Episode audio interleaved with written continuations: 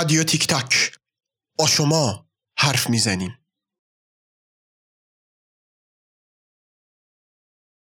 به نام خداوند جان آفرین. حکیم سخن در زبان آفرین.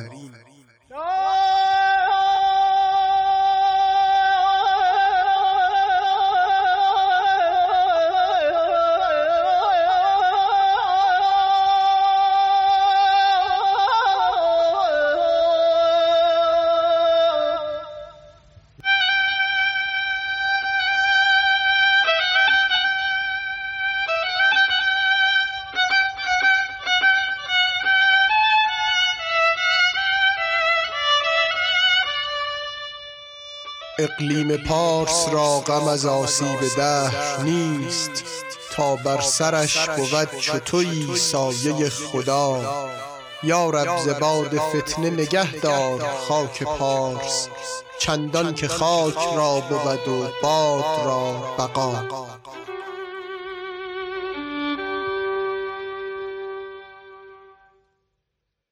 سلام. خوش آمدید به قسمت سوم پادکست اقلیم پارس از رادیو تیک تاک. پادکستی که در هر قسمتش من سید علی بنی هاشمی افتخار دارم که میزبان شما باشم و قصه زندگی سعدی و حکایت های گلستان و بوستان رو به زبان ساده محاوره‌ای براتون تعریف کنم. در قسمت قبلی شنیدیم که سعدی در سن پنجاه سالگی تصمیم می‌گیره که دیگه با هیچ انسانی معاشرت نکنه و بقیه عمرش رو صرف عبادت و پارسایی کنه. ولی یکی از دوستان بسیار نزدیک و صمیمیش اونو از این تصمیم منصرف می‌کنه و نهایتا سعدی برای اینکه تجربیاتش رو از سفرهاش با بقیه در میون بذاره اقدام می‌کنه به نوشتن کتاب گلستان. بعد از اون رفتیم به دوران کودکی سعدی و شنیدیم که سعدی پدری داشت به نام عبدالله که وقتی این بچه به دنیا اومد اسمش رو گذاشت مسلح. و مسلح و عبدالله با هم رابطه بسیار نزدیک و صمیمی داشتن و عبدالله سعی می‌کرد که هر آنچه که بلده رو به مسلح یاد بده. حالا بریم و ادامه قصه مسلح و عبدالله رو با هم بشنویم.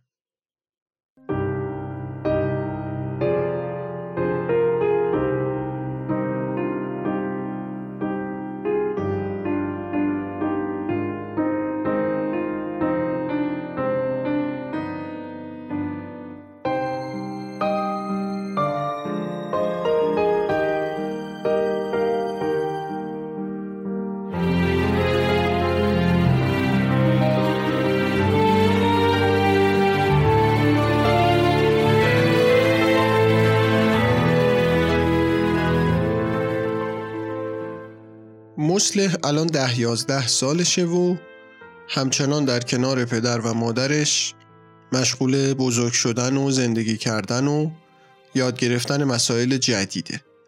ماه رمضان اون سال مسلح بعد از اینکه از کلاس های استادش که توی قسمت قبلی تعریف کردیم که می‌رفت پیشش و احکام دینی رو ازش یاد می‌گرفت بعد از اینکه این کلاس ها تموم شد و توش یه مسائلی مثل نماز و روزه و این چیزها رو یاد گرفت تصمیم گرفت که برای اولین بار و اولین سال یک بار روزه بگیره و ببینه که روزه گرفتن اصلا چجوریه نخوردن و نیاشامیدن در یه زمان بلند چطوریه. اون موقع ماه رمضان هم توی تابستون بود برای همین روزها خیلی گرم بود و البته خیلی طولانی و روزه گرفتن خیلی کار سختی می‌شد. ولی مسلح تصمیم داشت که هر جور که شده بالاخره روزه رو بگیره و به خاطر همین این موضوع رو با عبدالله که مطرح کرد عبدالله مخالفتی نکرد ولی بهش یادآوری کرد که این کار می‌تونه کار خیلی مشکلی باشه و شاید از طاقت و توان مسلح خارج بشه. ولی مسلح پاشو کرده بود توی کش که نه من می‌خوام روزه بگیرم و شما به من اجازه بده.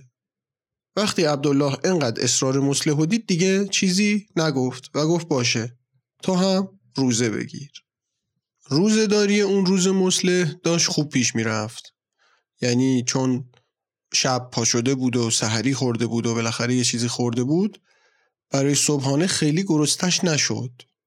و این وضعیت ادامه داشت و داشت خیلی مقاومت می‌کرد. عبدالله و مادر مسلح هم خیلی خیلی این پسر رو تشویق می‌کردن و کلی قرمون صدقش رفتن و بوسیدنشو که آفرین پسر ما داره روزداری می‌کنه و داره عبادت می‌کنه و کلی تشویقش کردن.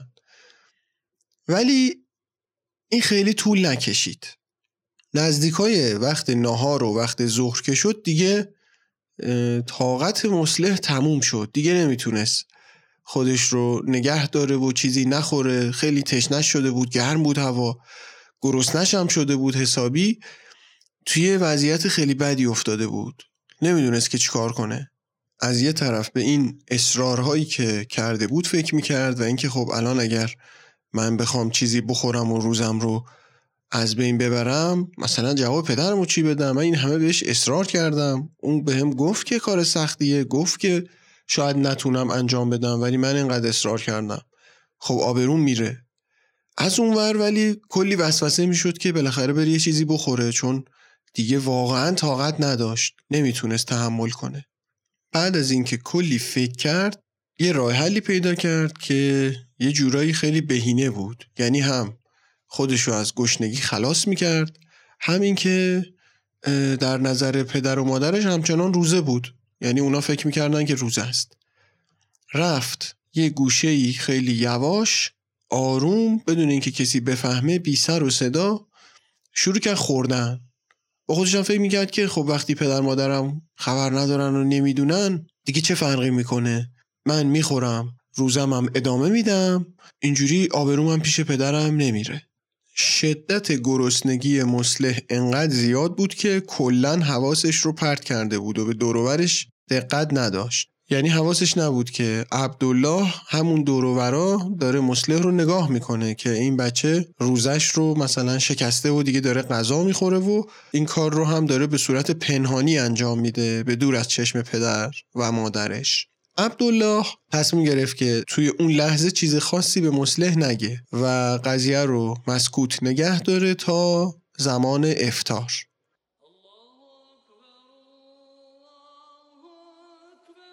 غروب آفتاب رسید و اذان مغرب شد و موقع افتار. سفره رو پنگ کردن و نشستن دور سفره و عبدالله دعا خوند و بعدم شروع کردن به افتار کردن و غذا خوردن. بعد که افتارشون تموم شد عبدالله فرصت و مناسب دید.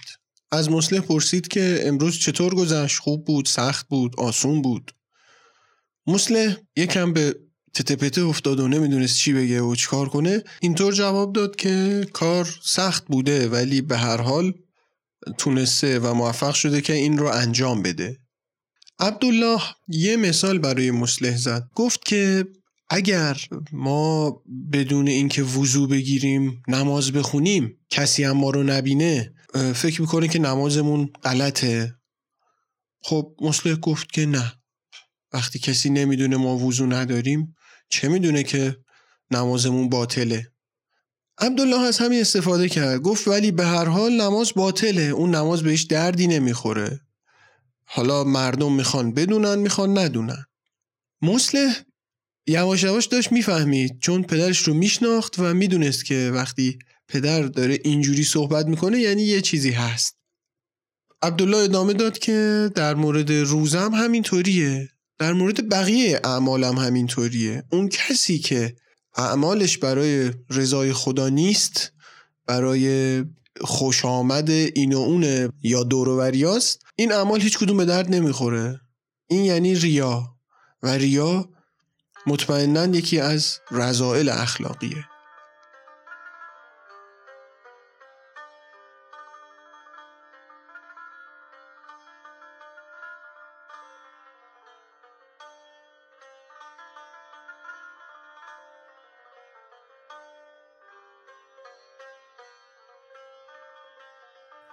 که داند چو در بند حق نیستی اگر بی وضو در نمازیستی پس این پیر از آن طفل نادانتر است که از بهر مردم به طاعت در است.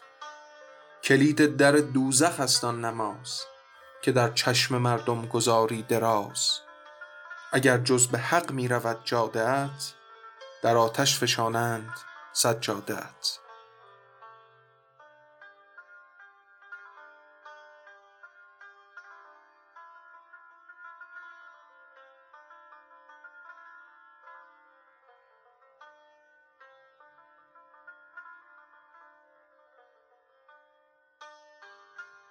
به هر حال این کارایی که مسلح انجام می‌داد هیچ کدوم از قصد و عمد نبود.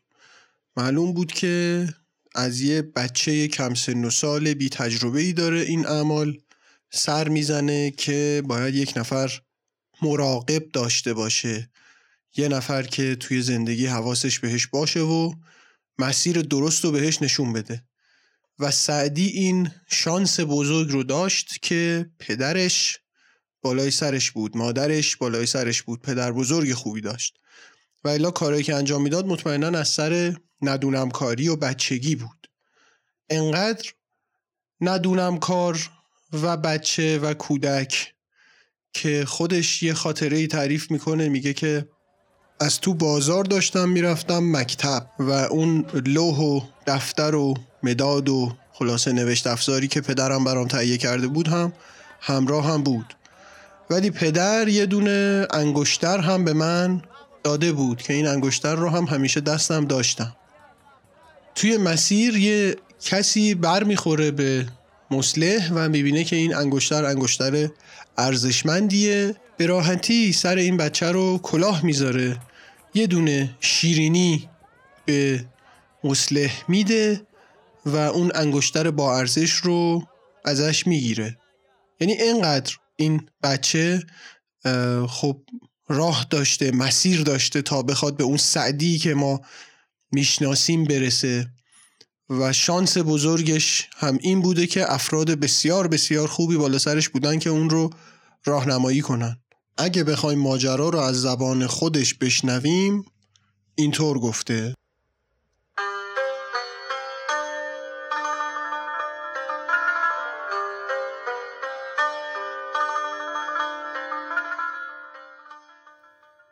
زهد پدر یادم آید همی که باران رحمت بر او هر دمی که در تفلیم لوح و دفتر خرید. ز بهرم یکی خاتم و زر خرید. به در کرد ناگه یکی مشتری به شیرینی از دستم انگشتری. چون اشناسد انگشتری طفل خود به شیرینی از وی توانند برد.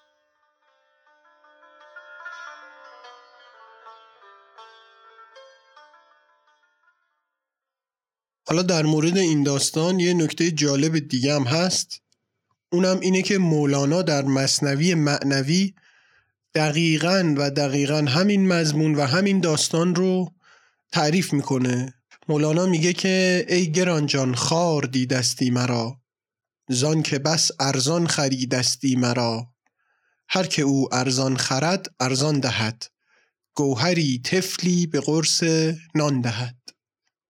روزها پشت سر هم میگذشت و مسلح با پدرش کیف می‌کرد و خیلی دوست داشت این وضعیت رو که پدری به این خوبی به این مهربونی بالا سرشه و ایراداتش رو میگه مشکلاتش رو رفت می‌کنه و همیشه حمایتش می‌کنه.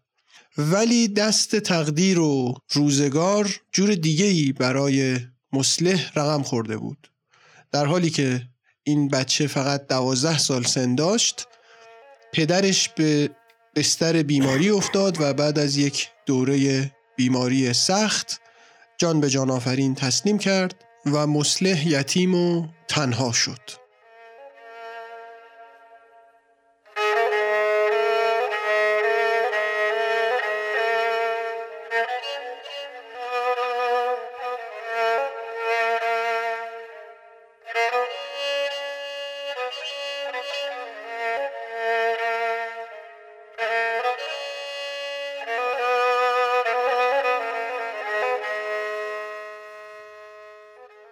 من آنگه سر تاج برداشتم که سر بر کنار پدر داشتم. اگر بر وجودم نشستی مگس پریشان شدی خاطر چند کس. کنون دشمنان گر برندم اسیر نباشد کس از دوستانم نسیر مرا باشد از درد طفلان خبر. که در تفلی از سر برفتم پدر.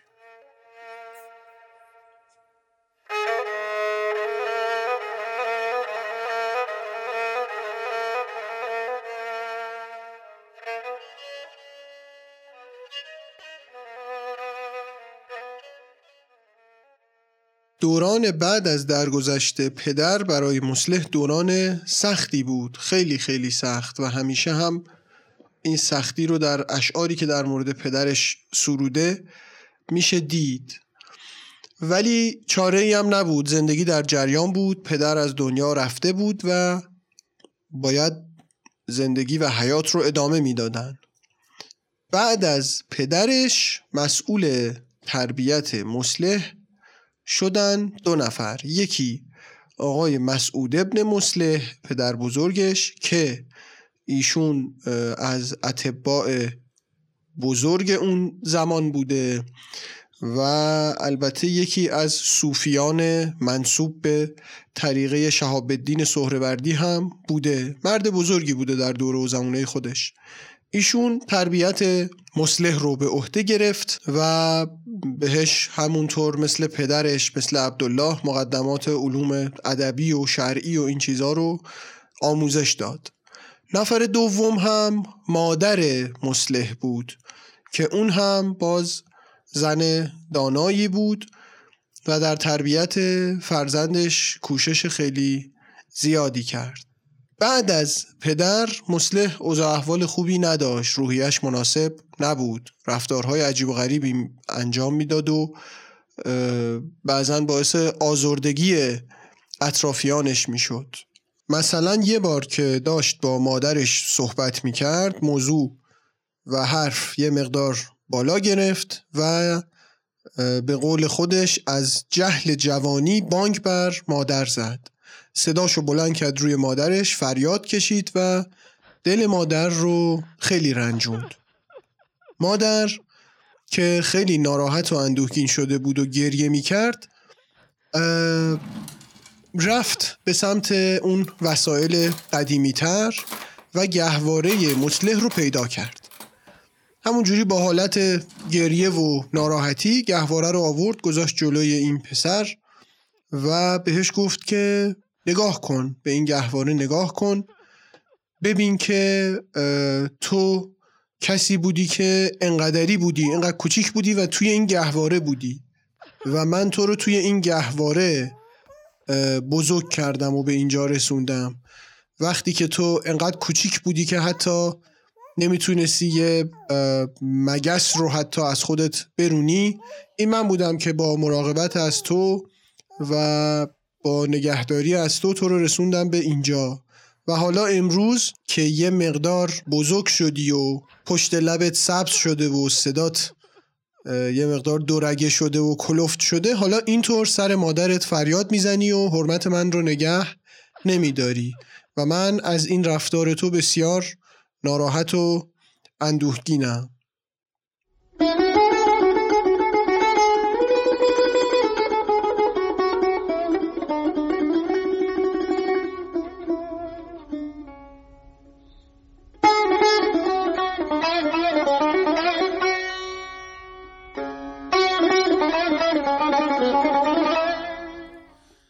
وقتی به جهل جوانی بانک بر مادر زدن دل آزرده به کنجی نشست و گریان همی گفت مگر خوردی فراموش کردی که درشتی می کنی؟ چه خوش گفت زالی به فرزند خیش چو دیدش پلنگ افگن و پیلتن گر از عهد خوردیت یاد آمدی که بیچاره بودی در آغوش من نکردی در این روز بر من جفا که تو شیر مردی و من پیرزن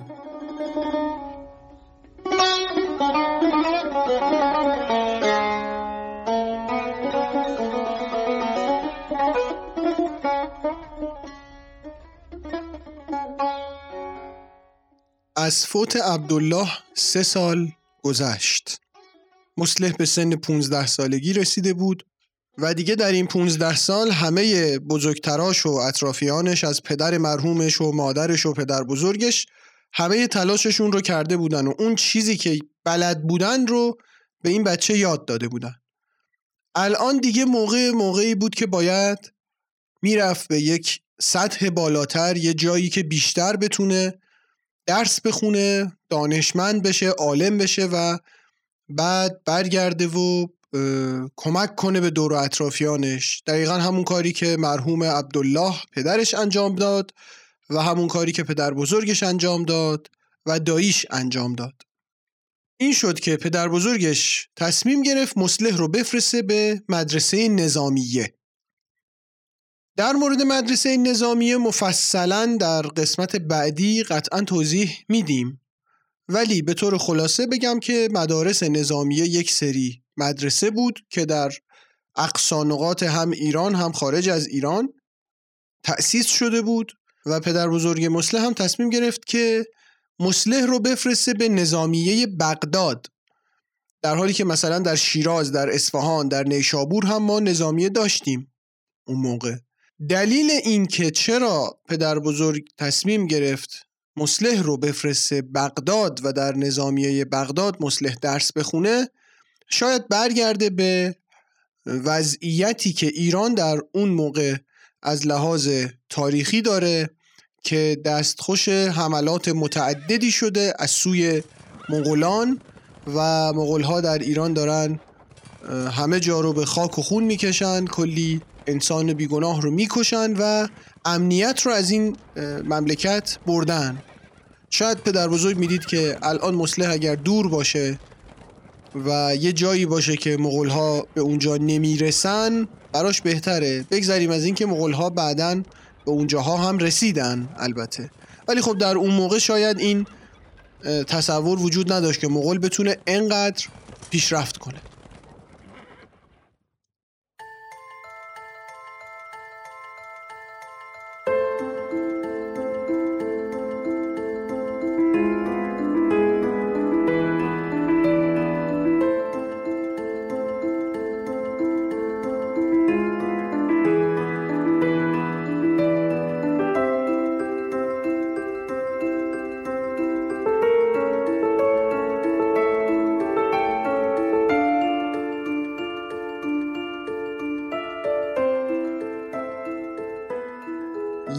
مختصر و کوتاه اگه بخوام در مورد مغول ها هم براتون بگم میشه گفت که چنگیز خان شاید اصلا از ابتدا خیلی قصدی بر اینکه بیاد و در جنگ با حکومت ایران و خارزمشاهیان وارد بشه نداشت.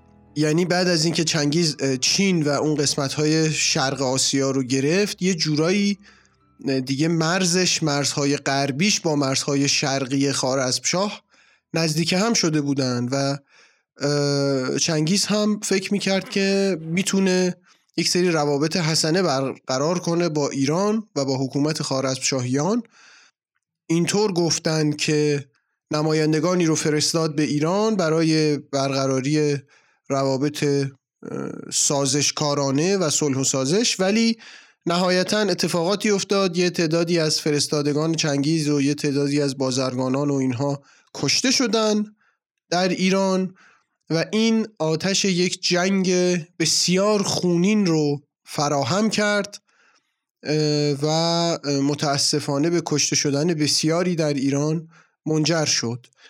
در مورد حکومت چنگیزخان و بحث مغول خب خیلی کتاب زیاده اما منهای اون کتاب ها پیشنهاد می‌کنم بهتون که حتما قسمت هشتم پادکست بی پلاس رو بشنوید با موضوع چنگیز خان و اصلا به اسم چنگیز خان که اونجا علی بندری توضیح میده در مورد این شخصیت.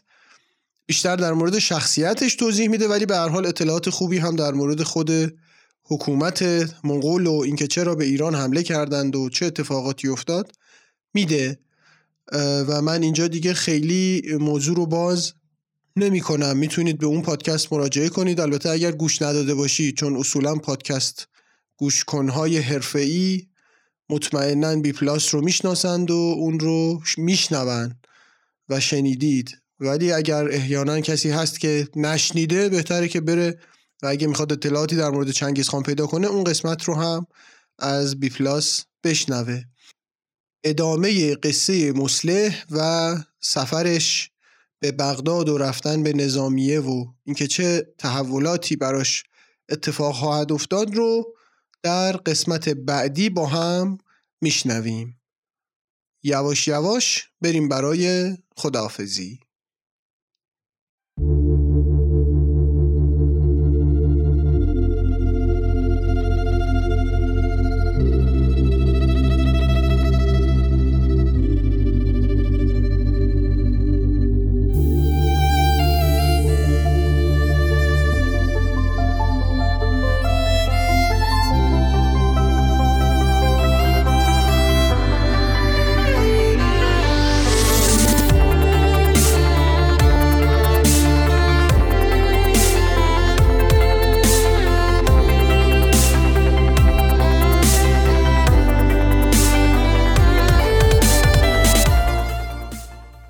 اونچه که شنیدید قسمت سوم پادکست اقلیم پارس بود که از رادیو تیک تاک تقدیم حضورتون شد. پادکستی که در هر قسمتش من سید علی بنی هاشمی افتخار دارم که میزبان شما باشم و قصه زندگی سعدی و حکایت های گلستان و بوستان رو به زبان ساده محاوره‌ای براتون بخونم. در هفته ای که گذشت لوگوی رادیو تیک تاک عوض شد پستر پادکست سعدی خانی و البته اقلیم پارس هم عوض شد. باید تشکر کنم از رفیق نازنینمون حمید رضا سلیمی عزیز که زحمت این کار رو برای ما کشید. اگر می‌خواید که نمونه کارهای خودش و همکارای خوشزوقش رو ببینید در اینستاگرام می‌تونید به هم دیزاین استودیو مراجعه کنید. H A M دیزاین استودیو و اونجا ببینید که این بچه های خوش‌ذوق چه کارایی انجام میدن.